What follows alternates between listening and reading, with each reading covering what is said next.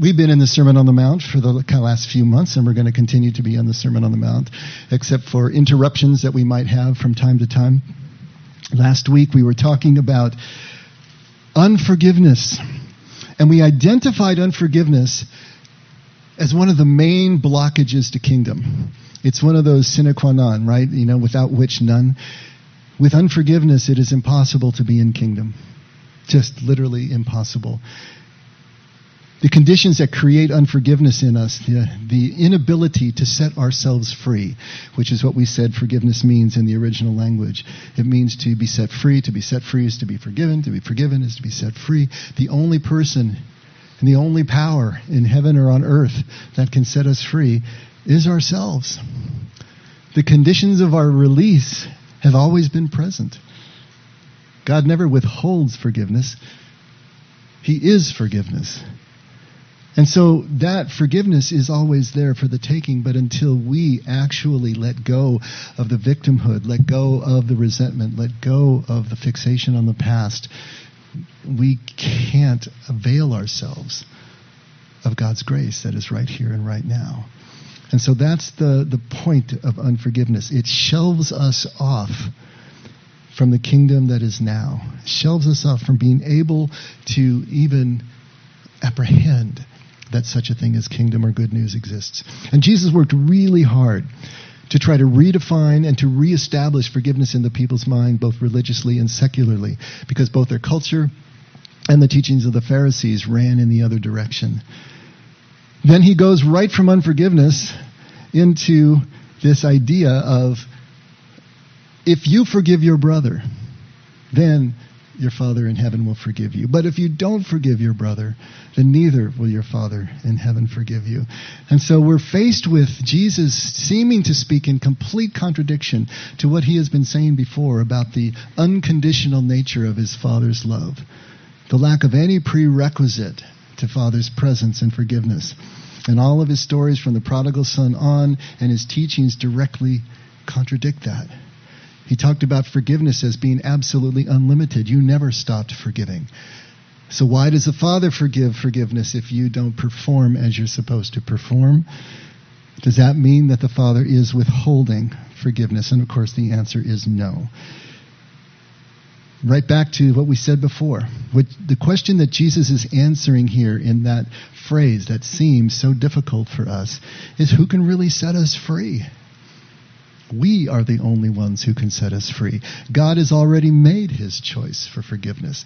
God is forgiveness. How are we going to respond? Will we respond?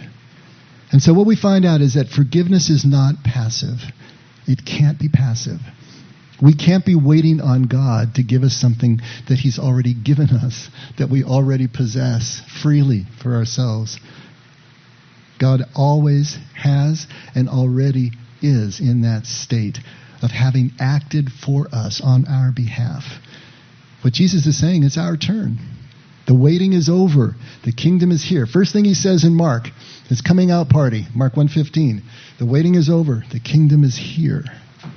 He's trying to get that across to us over and over and over again because it's so tempting for us to go passive, isn't it? I mean, think about it. It's built into our view of an omnipotent God, a God who is all powerful. What does that leave for us to do? If God is all powerful, if God is the actor in everything, then what is there left for us to do? It's so easy when we think of God that way for us to just fall into a passive sort of role. God is going to do everything for us. We just have to show up believing the right things and not break any rules, basically. But it's a passive, it's a reactive way of living our spiritual lives. And it's built also into our concept of original sin, isn't it? I mean, if we're born this way, if we're born impossibly separated from our God, if we're born in such a state that nothing that we can do can rectify that situation, except to believe on Jesus in the right way and have Him do all the work, have Him do the covering, have Him do the redemption and salvation. Once again, that puts us back into a passive situation, passively accepting but what is it that we're actually doing? Because, see, Jesus is teaching us a very different way of spiritual life, a very different way of approaching the Father, a very different way of entering kingdom, as he would say it metaphorically. It's an active way, never passive, energetic and active, and partnering with God. Now, there's a concept that might start to spin your head a little bit. Actually, partnering with God. Jesus talks about an abundant life that he came us to bring. Not just life, but abundant life. Lived affirmatively.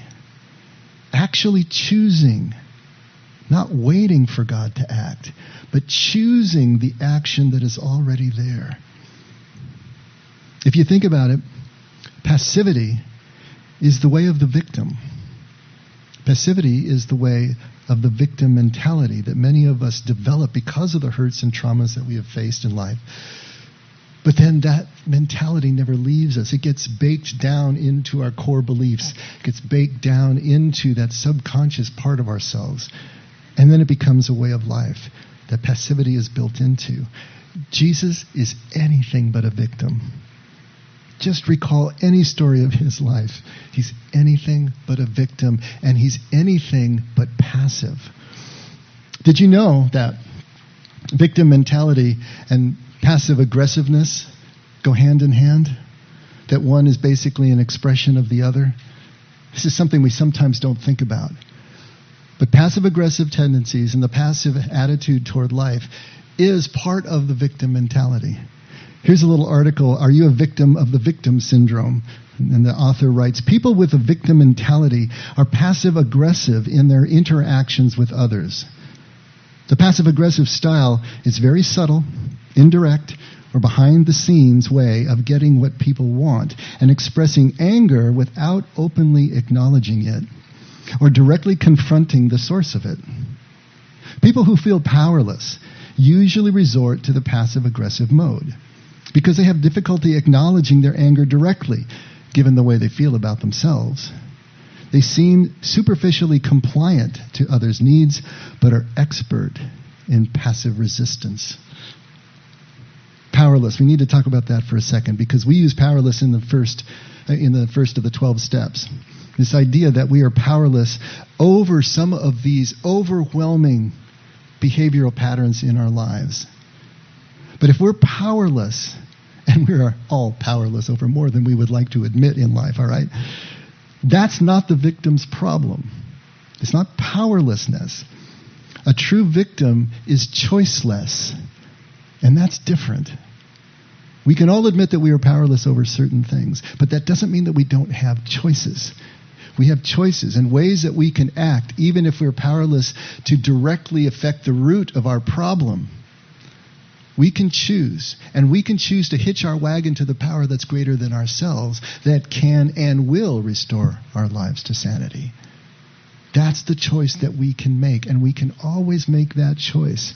But a victim doesn't believe that he or she has that choice to make.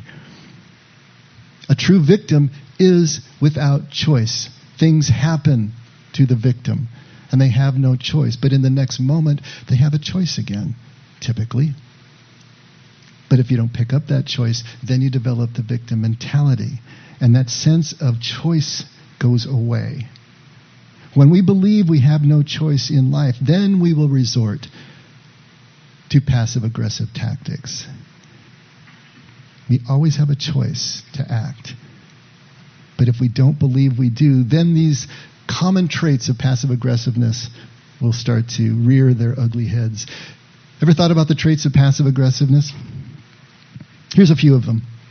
A passive aggressive person does not express hostility or anger openly. That is, they express it instead maybe by leaving notes.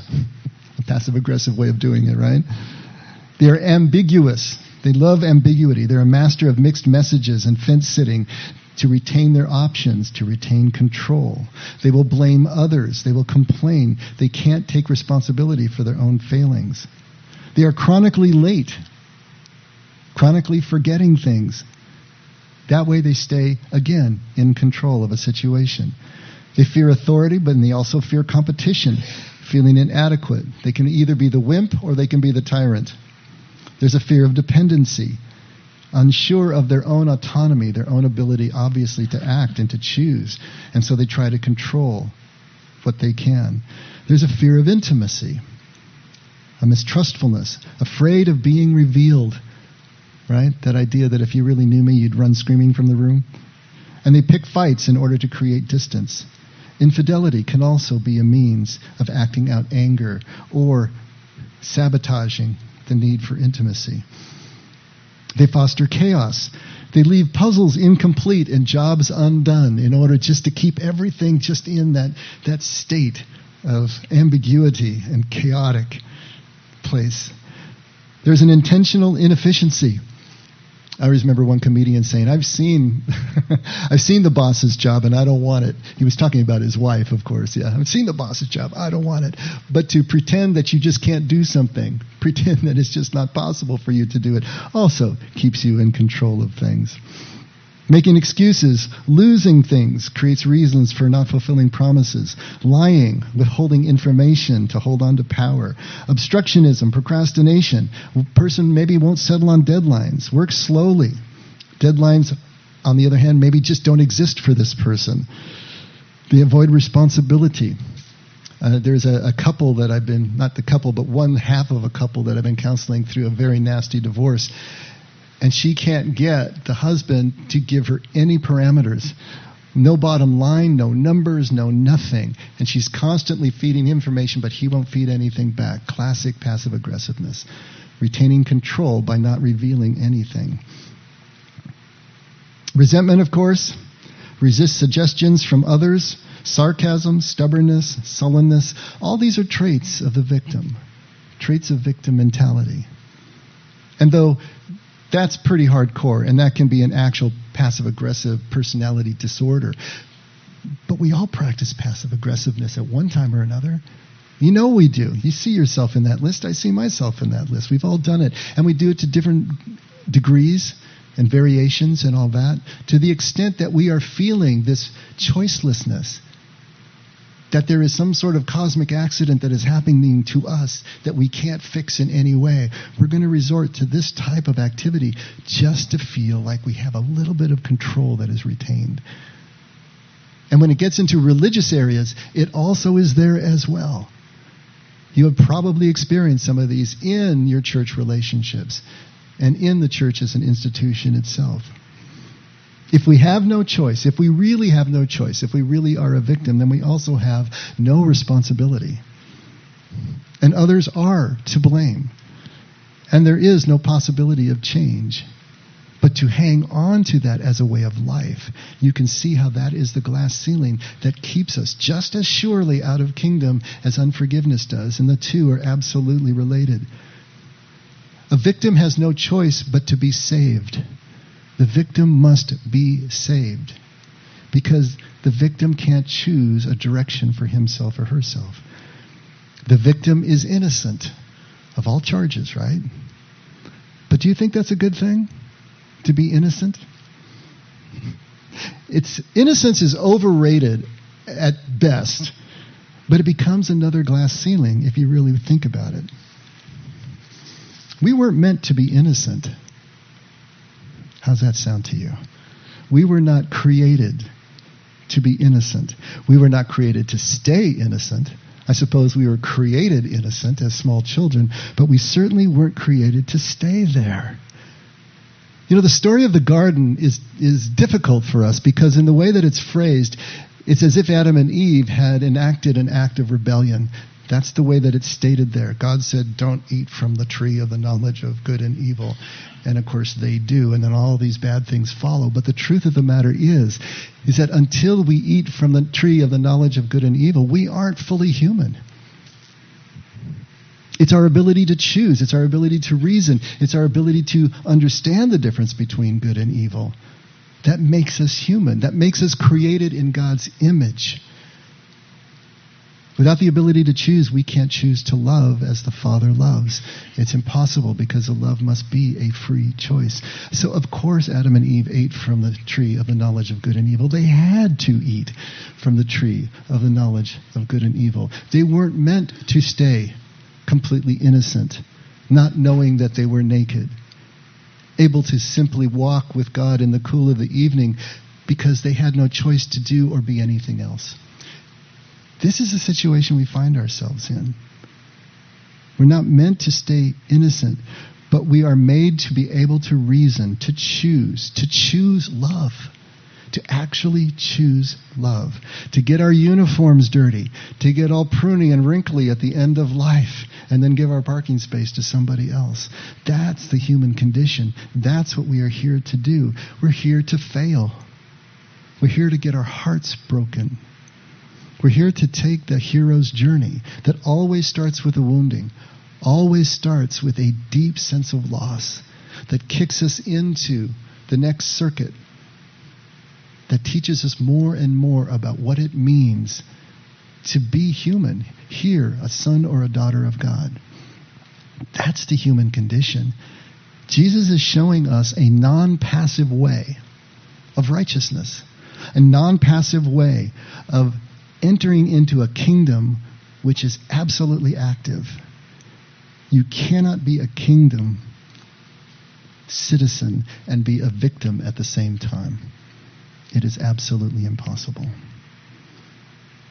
We read three passages over the last few weeks about this idea of righteousness. Remember, he said the Jews had their, their uh, measure of righteousness was in almsgiving, giving charity to the poor, in prayer, and in fasting. And in those three ways, they measured the righteousness of each other. And so when Jesus is taking each of these areas and turning them around from passive to active, and showing us this non passive way of righteousness. So if you take a look at Matthew 6 2,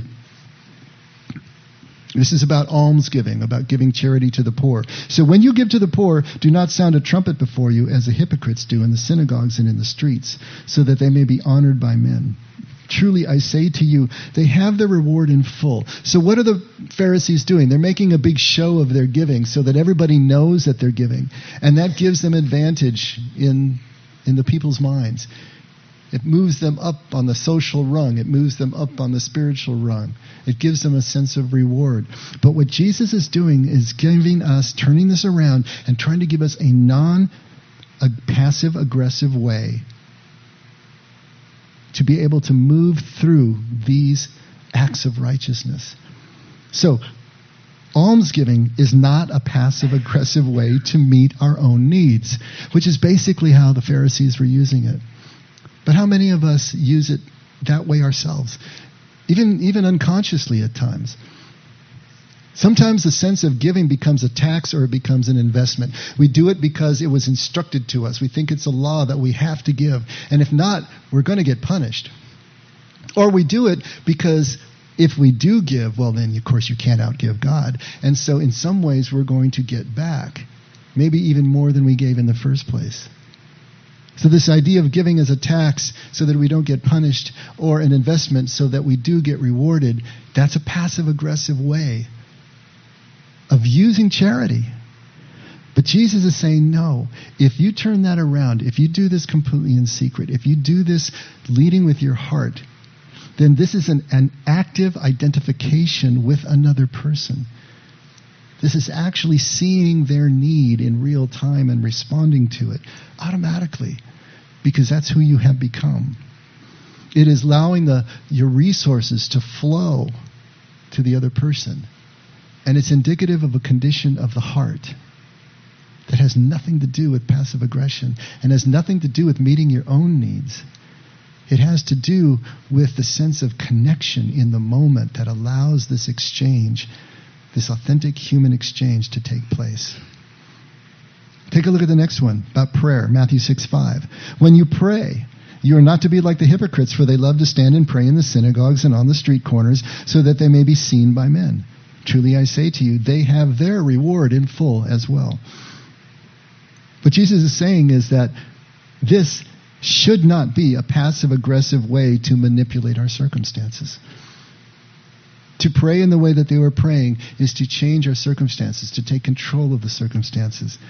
But Jesus says when you retreat into your prayer closet, when you move into that secret space with your Father, it becomes an active means of knowing God, of knowing God's presence, of becoming that sheep that knows the shepherd's voice and knows instinctively when to follow, when to go out, and when to come back. Because you have spent time with your God in a secret place. Learning to not just grin and bear your circumstances, but to actually be content in the circumstances in which you find yourself, to thrive in the circumstances in which you find yourself. Just like Paul, he learned to, to be content in all his circumstances. This is what prayer can actually take us to if we take it out of a passive aggressive mindset. At Matthew 6 16, talking about fasting, Jesus said, Whenever you fast, don't put on a gloomy face as the hypocrites do, for they neglect their appearance so that they will be noticed by men when they are fasting. Truly I say to you, they have their reward in full. The Pharisees would go so far as to put ashes on the top of their head and rub it into their cheeks so that they looked all sunken and, and gray. And then they could walk around being miserable. And everybody knew that they were fasting and what a holy person they are, right? this is not it at all. Jesus says it's not supposed to be a passive, aggressive penance or amends for sin, right? And it's not supposed to be a way of bargaining with God or a way of self aggrandizing yourself. When we were kids, growing up Catholic, it was all about giving up something that we really loved, right?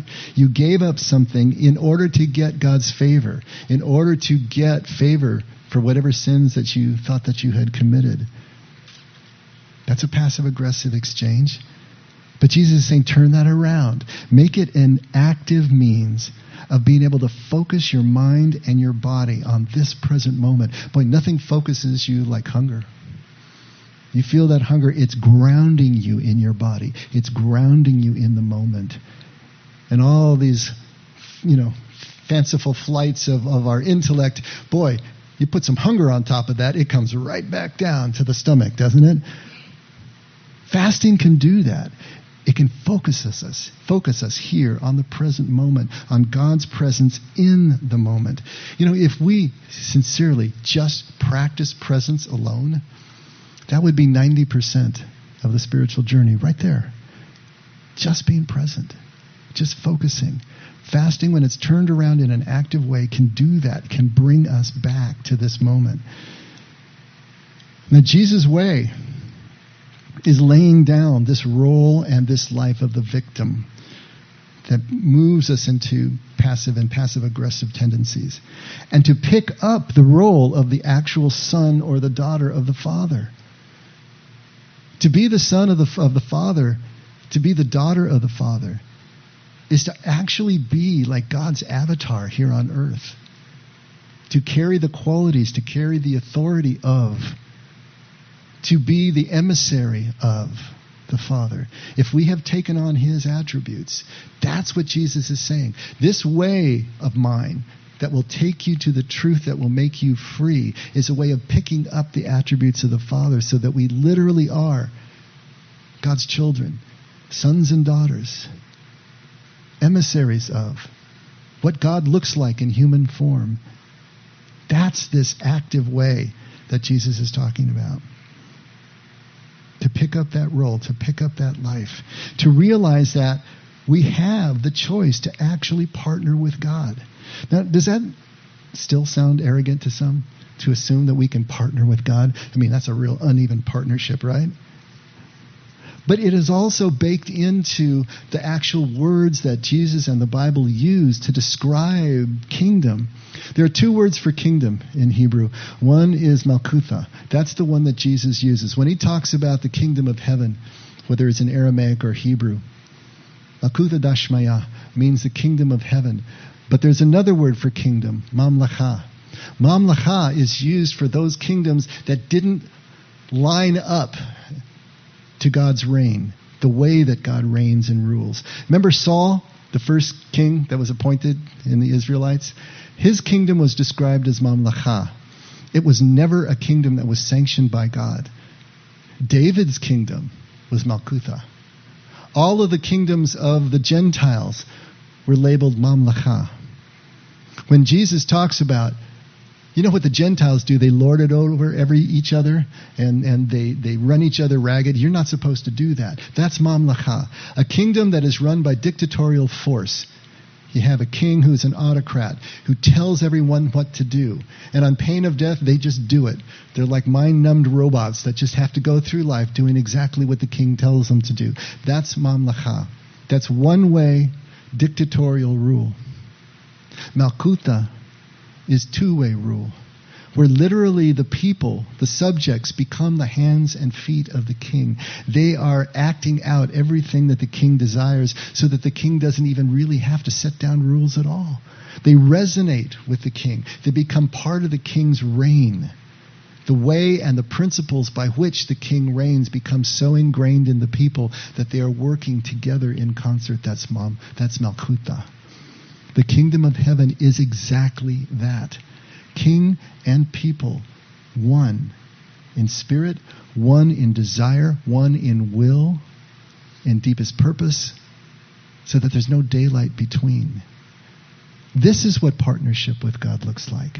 We don't have to assume any arrogance or that we're trying to place ourselves on God's level. It is resonating with, it is mirroring with, it is letting our heart become the Father's will.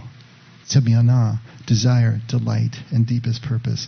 That's how partners work. And so, still, in all humility and all sense of dependence, that part of us that is created in God's image, the part of us that can choose, is recalling everything as a gift anyway. Everything that we're partnering with God on has been a gift to us, a free gift. All we have to do is choose it.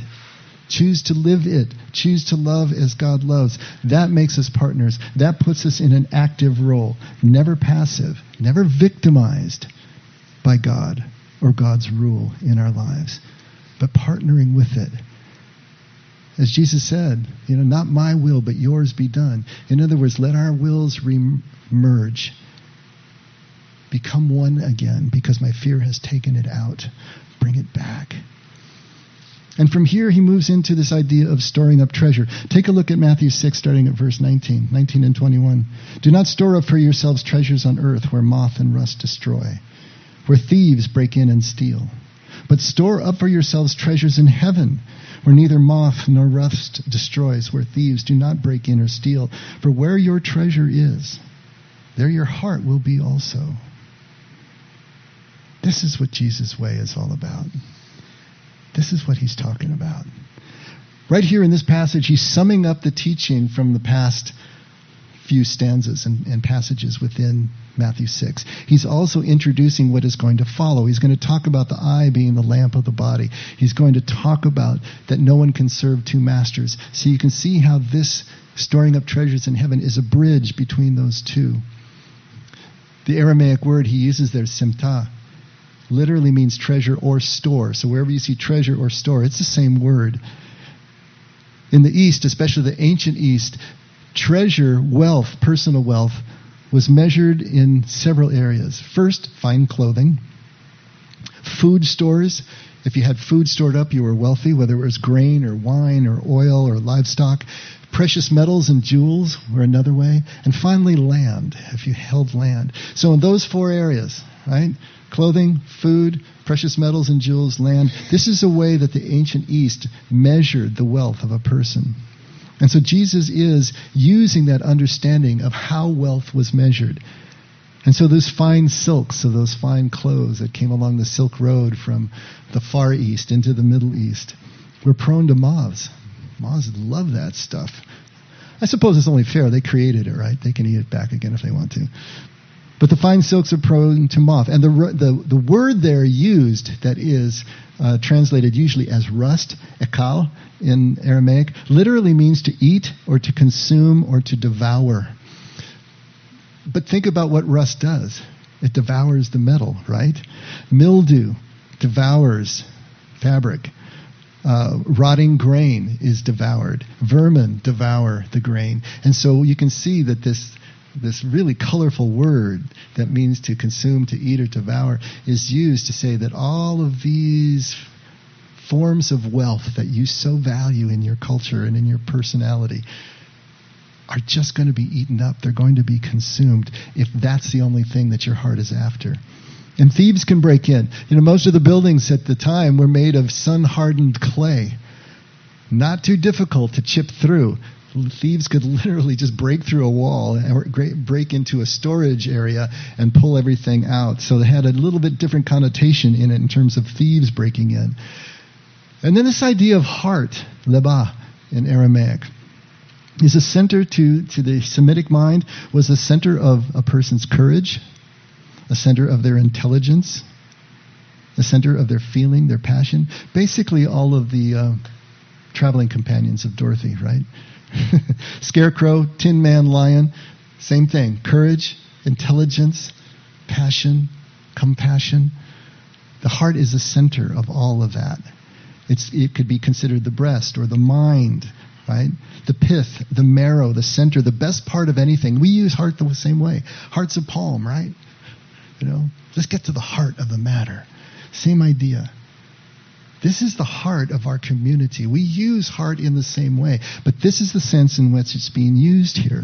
And so, this idea of the treasure, the store, the simta, which is also the mammon of a person, or the mamona, which mamona is the name of the Canaanite goddess of avarice and greed. But it was used to mean wealth in the sense of all of this that we're talking about. But it's more than just owning it. It is that which we pile up in our life that comes to define us, is the idea of mamona. In other words, what does our heart identify with? That is the mammon in your life. And Jesus is saying if this is, if your heart is identified with these material wealth and blessings, then it's going to be consumed. It's not going to have a lasting effect. But if you can move your heart to treasure and to store things in heaven, then everything starts to change at that point. The heart is going to follow its treasure. The heart is going to follow its mammon, what it really identifies with. And so, where does the action of our heart lead? And now, we all have material needs. That's not the point. But Jesus is trying to get us to focus and define our heart in the Spirit and in heaven. Because with the heart identified with spiritual wealth, if that's what we can do, if our heart really values spiritual wealth, then our acquisition of physical wealth is going to be healthy. It's going to be balanced. It's going to be right. And the tail is not going to be wagging the dog as it so often does otherwise. And so this is the idea here. Now, we Westerners need to be careful here because when we think of putting our treasures in heaven, we're thinking of heaven of the next life, which can put us back into a passive stance here in this life. If everything is about the next life that we value, then basically we're just biding time until we die and get there. And that puts us back into passivity. Maybe not passive aggression, but passivity. And this is what Jesus is trying to get us away from. It's not about waiting for anything, it's about picking up what is right here and right now. And so this focus on next life can something can do that to us. But if you remember what heaven meant to the original Jews here, Shemaiah, heaven, it was a euphemism for the name of God. They would say Shemaiah instead of saying God because they weren't allowed to pronounce God's name because that could possibly be taking it in vain. But Allah, God, means unity, oneness, multiple things functioning as one right here, right now. Heaven to the Jew was not about the next life, it was about unity and connection. About God's presence right here and right now. And so we humans, as we live between heaven and earth, between Shemaiah and Ada, it's an active balancing act that we're trying to pull off here. It's energetic and it's immediate, but it's bringing the two together. The oneness and the unity superimposed on the diversity and the individual form and function that we see in our lives every single day. That aloneness that we feel superimposed with the sense that everything really is connected, that everything belongs and that this whole thing is never passive. We're not sitting back and waiting. It requires all of us Every bit of our presence, every moment brought to the moment in order to connect at this level, to balance heaven and earth, to feel the sense of connection overlaid on everything that seems so split apart, so divided up into small pieces. And this brings us full circle back to present presence. Always, Jesus is speaking in the context of kingdom, and kingdom is always in the context of now. The kingdom is here, the kingdom is now. This is why victimhood is just as devastating to kingdom as unforgiveness, antithetical to the idea of kingdom itself. Here's a couple of things you can put on your fridge. A victim is never present. A victim is never present. A victim is always reliving the past, the past trauma, or imagining future relief, but they're never here and they're never now. A victim is never present. A victim lives in unforgiveness, always sees no choice in the present. They are not responsible for the situation they find themselves in, and no change is possible so they are always in an unfree position. They are always restricted by all of the circumstances around them by their own lights. This is what they believe. And so, by definition, they live in unforgiveness because they live in bondage. And that is the antithesis to kingdom. And maybe one of the most useful bits here is a victim is always waiting. A victim is always waiting for something to happen, something to change, someone to come and save, something to happen. But a victim is always waiting and never arrives. Always waiting. And kingdom is all about arrival. The waiting is over. The kingdom is here. Mark 1:15. First thing Jesus says out of the box in the Gospel of Mark. The waiting is over. The kingdom is here. If you're waiting for something, you're not in kingdom. What are you waiting for? What is it that you cannot choose right now that can transform the way that you look at your life? Jesus said the kingdom is here, the kingdom is now. The kingdom is not out there somewhere that you can see by observation, but the kingdom is entos. The kingdom is legamen in Greek and Aramaic, which means within, among, in the midst of, moving dynamically from inside to outside. It's such a different prospect than what you think. It's not out there, it's in here, it's now, it's immediate, it's imminent, it's intimate. It's about arriving how are we supposed to know that we're not living like a victim? How can we look at ourselves and have some sense of where we are in this picture? Well, are you waiting for something? Are you waiting for God? Are you waiting for rapture? Are you waiting for your death? Are you waiting for heaven to make it all better? Are you waiting for a husband or a wife or a boyfriend or a girlfriend or a job? What are you waiting for? Are you waiting for something? And if you analyze the nature of your waiting, it keeps you uncomfortable. It keeps you out of the present moment. It keeps you from being able to be grateful for the things that you do have because all your focus is on the things that you don't. Are you waiting for something? Do you blame others for your circumstances? Do you blame God? For your lot in life? Do you feel that there's no choice present to you? That you really are a cosmic victim, that things are just happening to you, and there's really nothing you can do about it? Is there a creeping sense of despair in your life? Well, if any of those apply in any degree, Jesus has good news for you. and the good news is there is no bad news. That's the good news. God is love. There is nothing else God can be but love.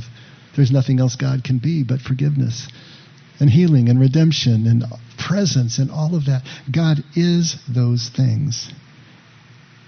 And God has really good news for all of us.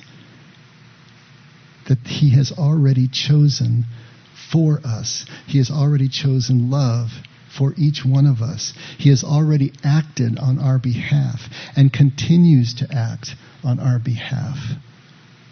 God withholds nothing ever. It's all here. It's all now. Since the beginning of time, it's been present and here for us. There is no prerequisite to this love. There's no prerequisite to this favor. There's no performance that we have to man- manage. We only have to treasure what God is offering and to desire it. And it will not be denied.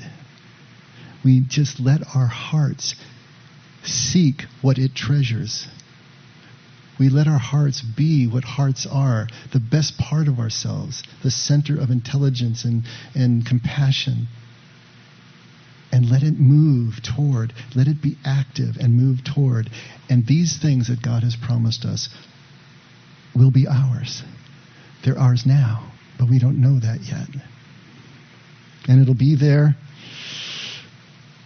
for us if we allow all of our presence to come to bear on this moment, all of our energy to come to bear on this moment, to stop waiting and simply act and pick up what is already ours and will never be denied. That's the good news to the victim. We are not victims. We are God's sons and daughters. All we have to do is start living as if that's true. And everything changes. Let's pray. That's all we have to do, Father, is live as if this is true. And you know how hard that is. Sometimes, with all evidence to the contrary, it is hard for us, Father, to be able to just take those first risky steps and live as if we were sons and daughters of yours. But help us to do just that, Father. Help us to lean beyond what we can understand on our own and pick up the power that is greater than ourselves. Just hitch our wagon to the power that's greater than ourselves. Each other, the communities we're in, the teachers that we trust, the friends that we trust, your spirit. Help us to see beyond the feeling of choicelessness that we have or powerlessness and realize that even in our powerlessness, we still can make the choice to grab on to you and to each other and end up someplace completely different that maybe we really didn't even know existed for us. But that's it. To take those first tentative steps, to break beyond the sense of risk and move into the connection that will show us the truth that will make us free. Thank you, Father, for everything that you do for us, for having already acted and chosen for us. That's why we say we can only love in return because you loved us first. And we pray this all in Jesus' name. Amen. Let's all stand.